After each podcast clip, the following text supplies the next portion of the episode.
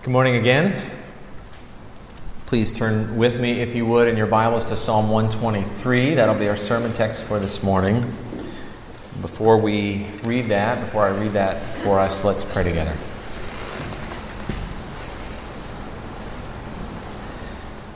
Father, we come to you to, uh, to hear your voice, to hear from you, to hear uh, of your love for us in the gospel, to hear of your guidance for our lives. We come to see Jesus in all of his glory.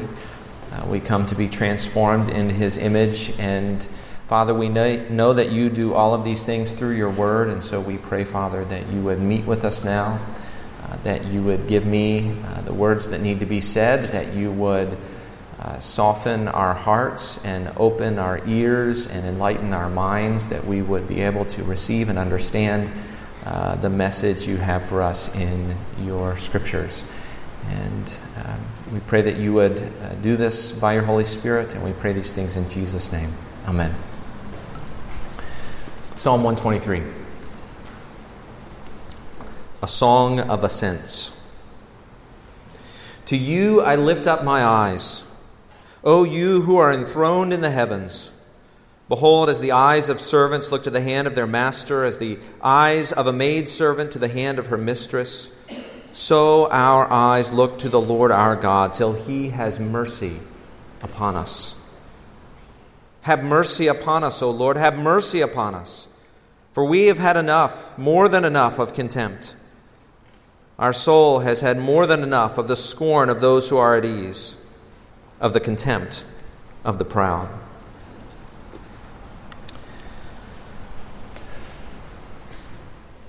Well, we all want to feel safe.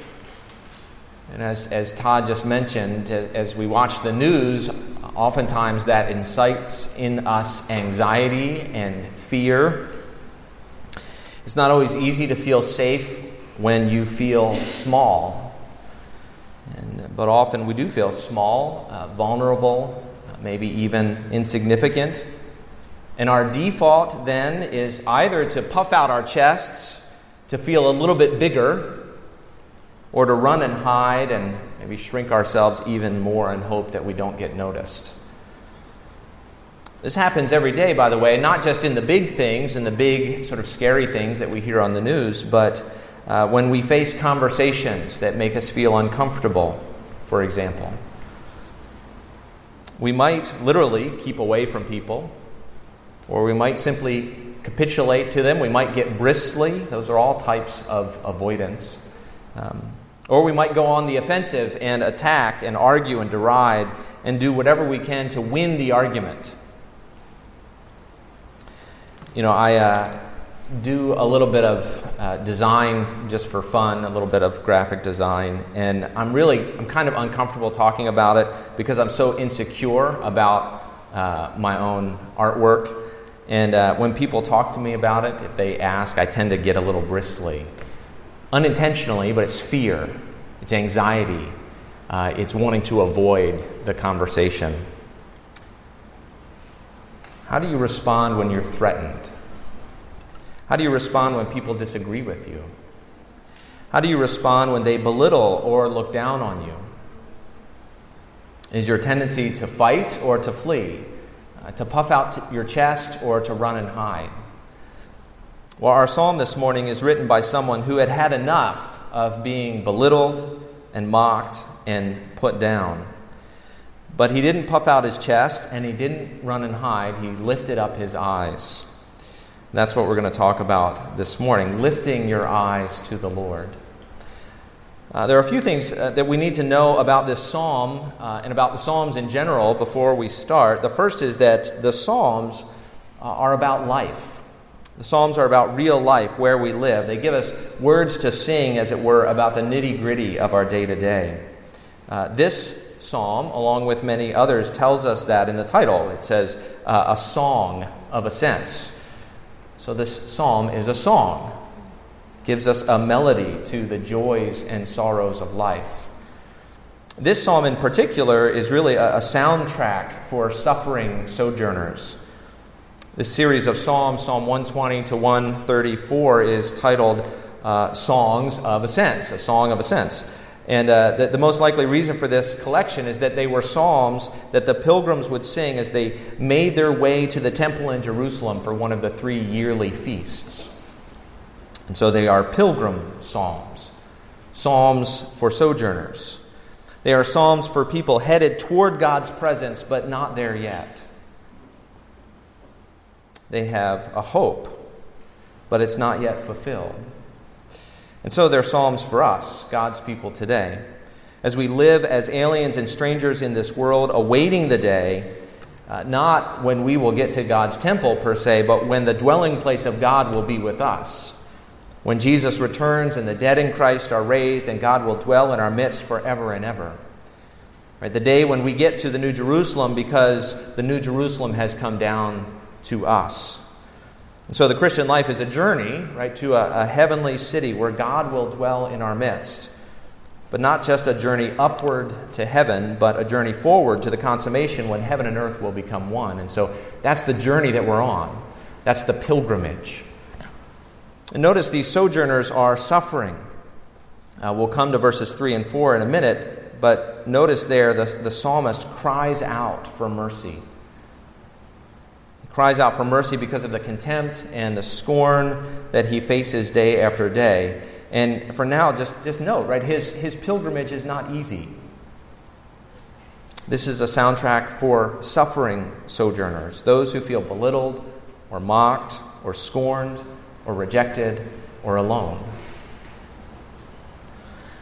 The last thing that we need to add before we look at the psalm itself is you are not the first or the primary singer of this psalm. we ought to adopt this psalm, like all the psalms, uh, to sing it with heart and voice. But know that you're not the first nor the primary singer of this psalm. And God's people have been suffering for thousands of years. Sometimes when we suffer, we, uh, our temptation is to think, I'm, I'm in this alone. Nobody understands what I'm going through. My suffering is unique. My struggles are, are different. And there's a sense in which that's true, of course, because we all experience our own struggles, our own trials. But there is a more profound sense in which what we all experience is what is common to man we experience the sufferings of this age. And so, this psalm, as it has been sung throughout the ages, stands as a witness to a whole community of suffering sojourners. So, you're not the first singer of this psalm, but neither are you the primary one.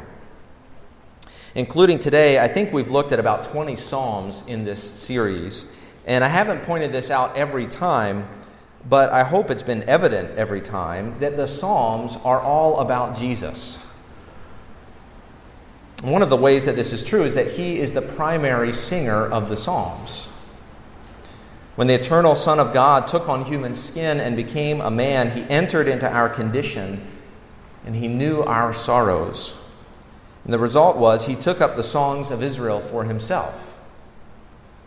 And that is true of everything that we will see here in this psalm. He was mocked and scorned and rejected and abused, of course, culminating in the cross.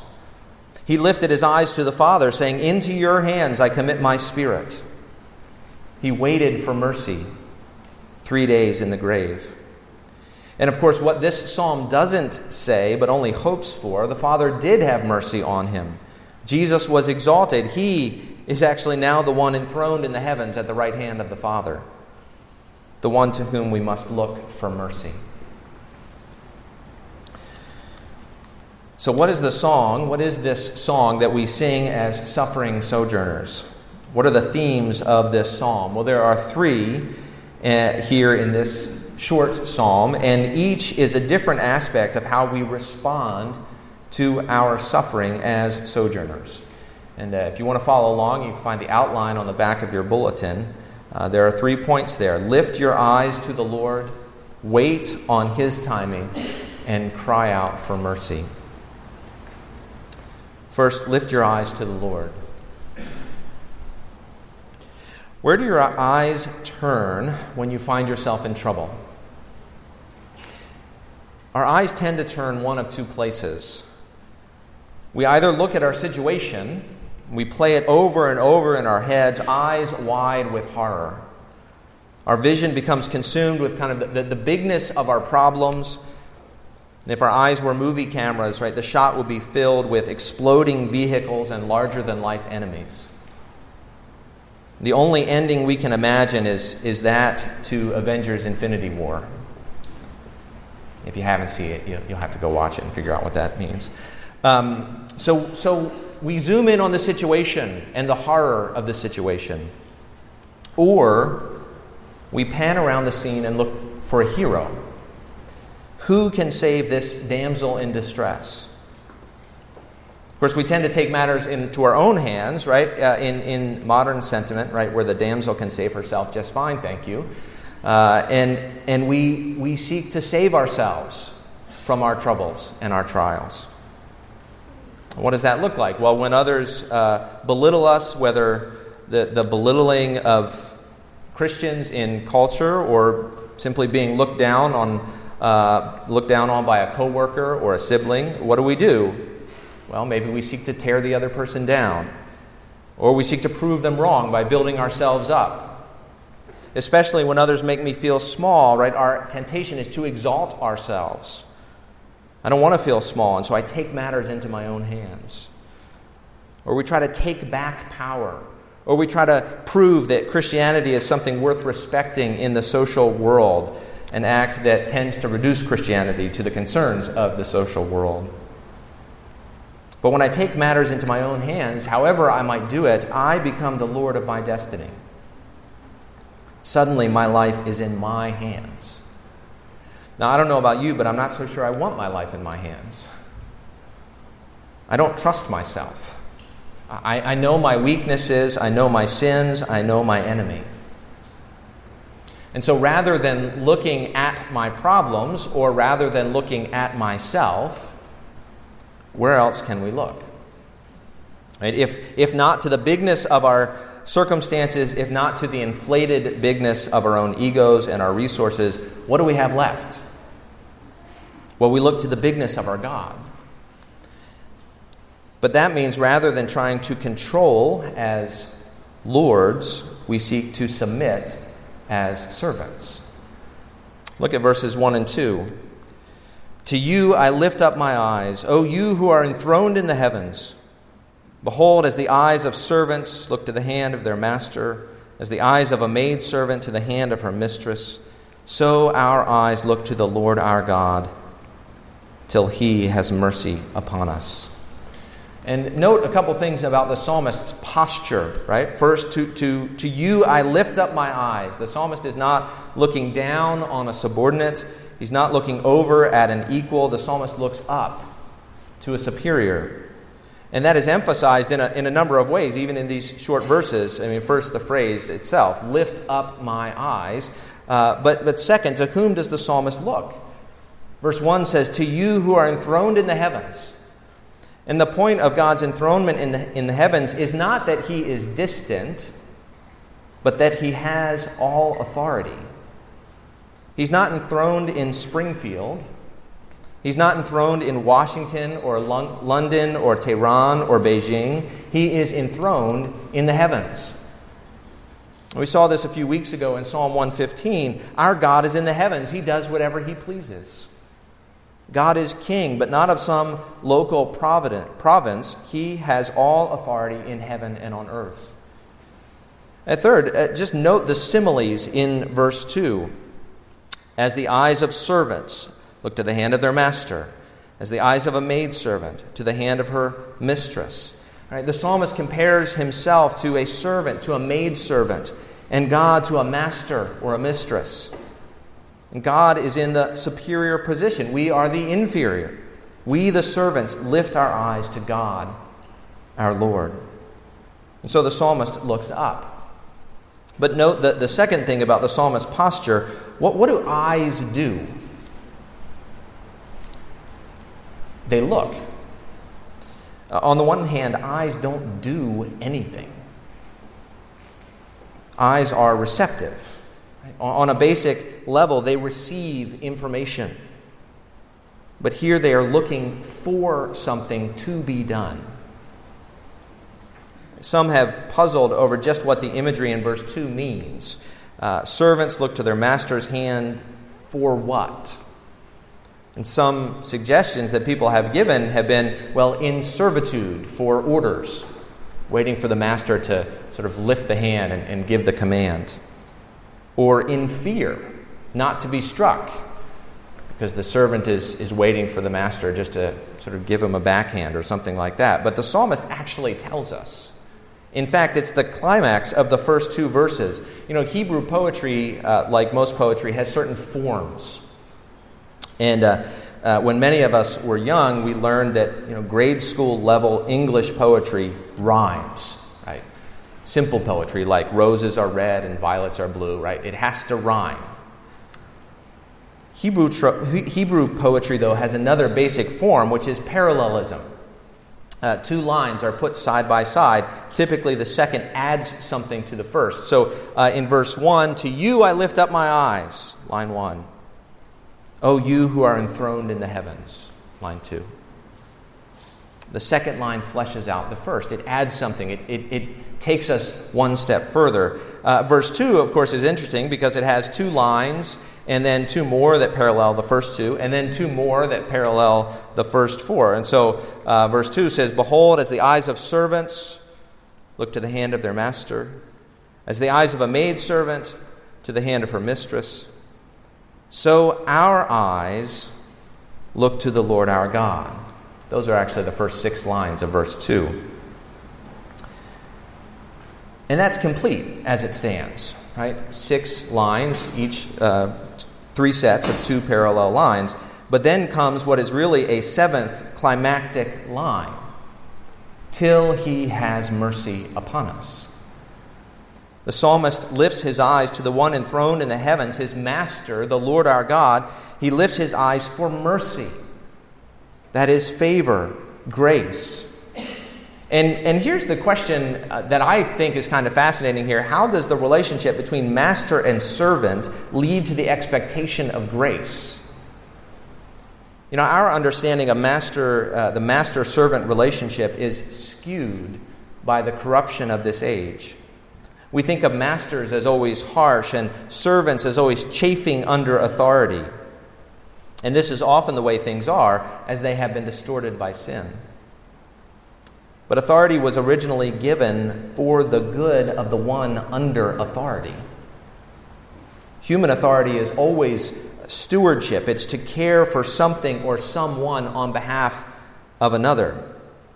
And certainly in the servant master relationship, there were certain contractual obligations on the servant, that's true. But what we miss is that there were also certain obligations on the master as well. The servant is under the protection of the master. And this is always meant to be true. The one who has authority has an obligation to exercise that for the good of those under authority. So, parents exercise authority for the good of their children. Politicians are meant to exercise authority for the good of citizens. Even the Son of Man, the anointed King of Israel, came not to be served, but to serve, and to give his life as a ransom for many. He had authority, and he used it for the good of those under that authority. The one under authority should always be able to look to the one in authority for protection and justice and help Hence, here, mercy, grace. Now, our problem is that we don't want to be under authority, we want to be in it. We don't want to be servants, we want to be lords. But every lord is ultimately his own protector. And if you chafe at the idea of being a servant of God, that's fine, but it also means you're on your own. You're on your own in this life, you have no one to appeal to. You're on your own at the judgment seat of God. You have no master to come to your defense. Every Lord is his own protector, but the servants of the Lord are safe. We don't like being servants and having masters, but Scripture teaches everyone who exalts himself will be humbled, and the one who humbles himself like a servant will be exalted. And so, how do we look to God then for mercy? How do we look to Him for protection and care? Well, it, it is true that we look to uh, other people in authority, right? Uh, you, you, look to the, the civil, governor, civil uh, governors or other superiors to bring justice. Paul certainly did that. You read through the book of Acts. He appealed to the civil magistrate when appropriate. And you can appeal to parents and teachers and managers and elected officials for justice and help. But who is the one who has all authority? It's not them. We see in Daniel chapter 4, verse 17, that the Most High rules the kingdom of men and gives it to whom he will, and sets over it the lowliest of men. To whom has God given the kingdom of men? He has set over it the lowliest of men, our Lord Jesus, who came not to be served, but to serve, and to give his life as a ransom for many. He humbled himself to the point of death, even death on the cross, but God highly exalted him, Paul says, and gave him uh, authority, all authority in heaven and on earth. The name that is above every name, as Paul says in Philippians. So lift your eyes to the Lord till he has mercy upon you. That brings us to our second point, though, which is wait on his timing. And these next two points can be made more quickly now that we've kind of set the context of lifting our eyes to heaven. When we find ourselves in trouble, right, when it, when it doesn't work to puff out our chests or turn tail and run, our tendency is just to despair, to give up. How long must I wait? How long must I endure? Verse 3 says, We've had more than enough of contempt. Do you ever feel like that, right? I've had enough of this. I can't take anymore. I'm going to break. Maybe you're in a, a, troubled marriage and your spouse is not all that you hoped, and you argue and you fight. Well, if there is abuse, obviously, this is one of those cases where you appeal to a higher authority immediately. But let's say there's no abuse, just division and discontent. How long, you wonder, must I endure? Or maybe you don't like your job. It's just drudgery day after day after day. How long? Or maybe other school kids make fun of you. Or maybe you've been diagnosed with one sickness after another. And the moment you start to feel well, something else strikes. Or maybe you're just growing old and you feel your age.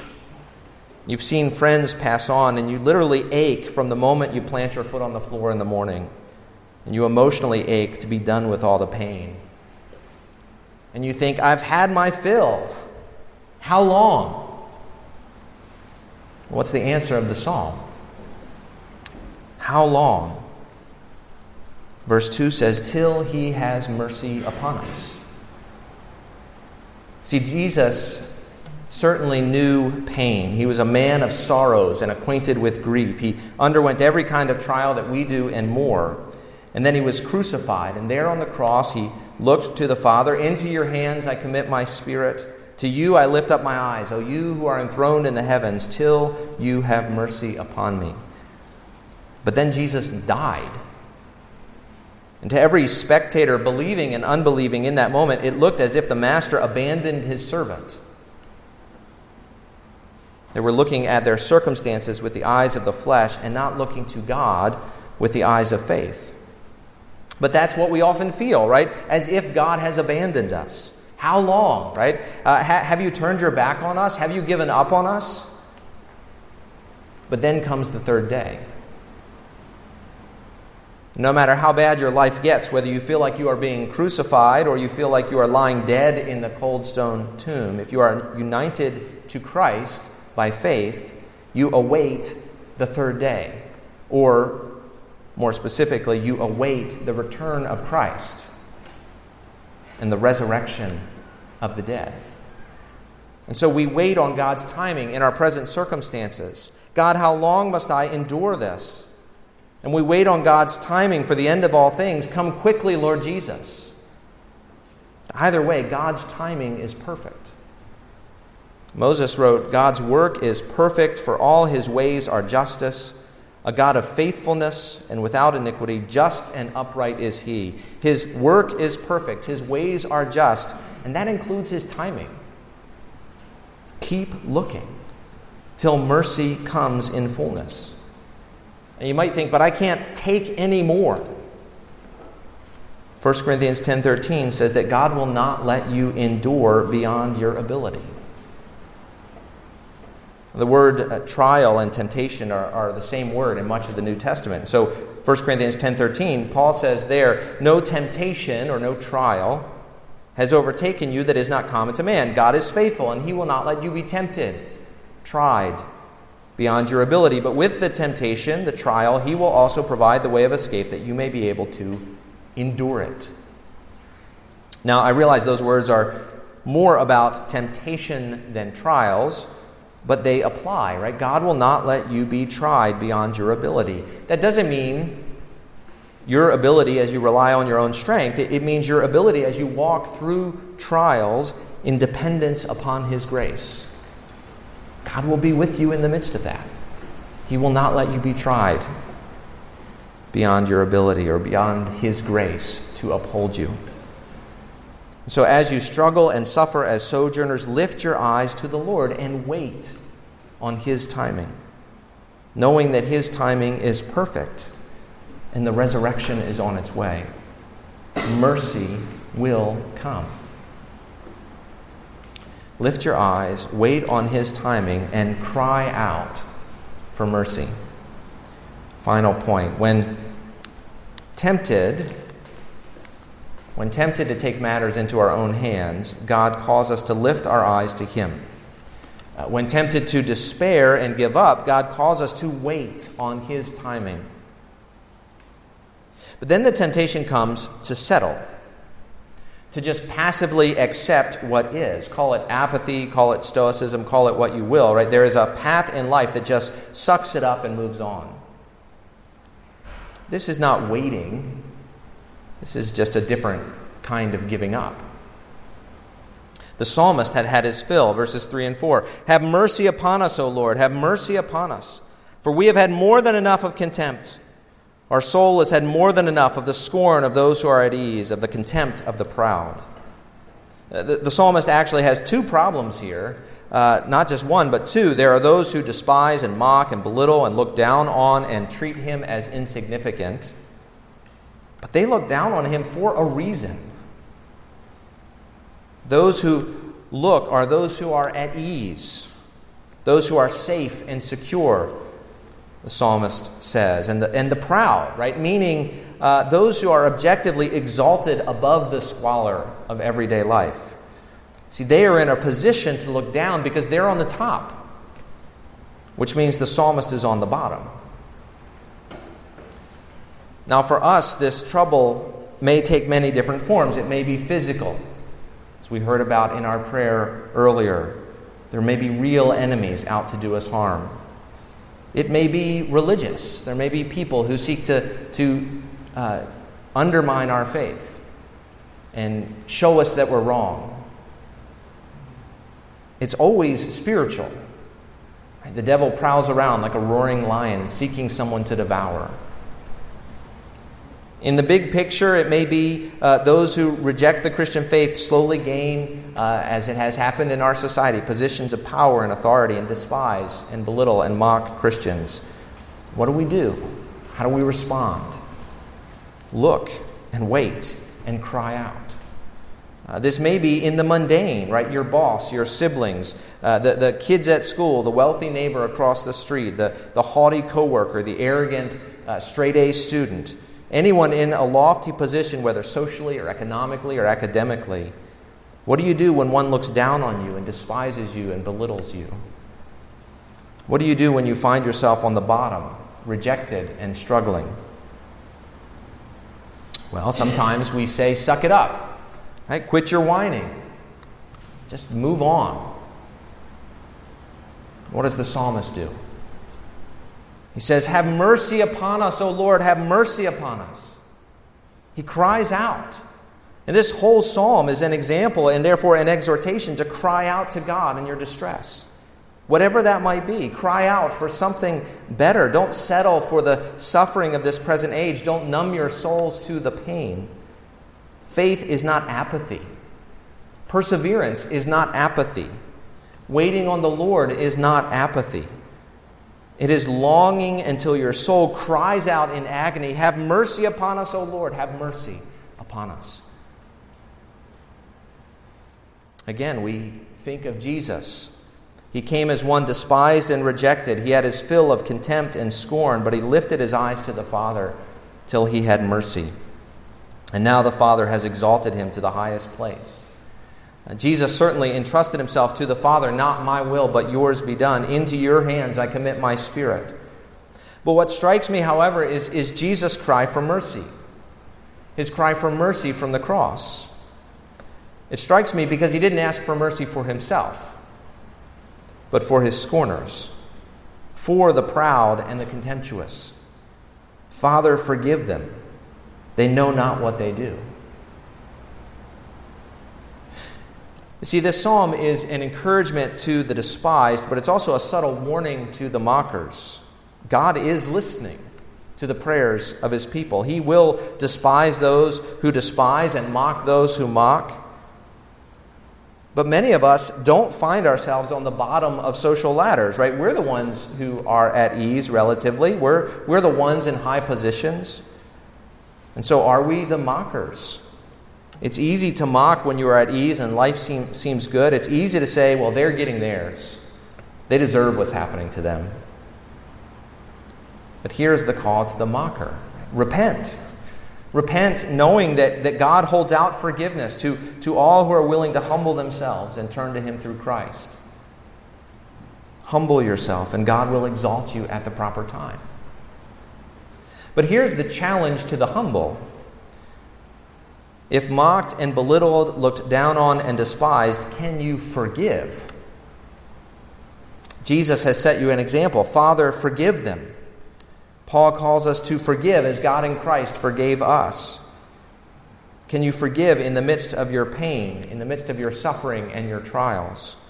Can you not hold it against another, but love your enemy and pray for those who persecute you, to bless and not curse?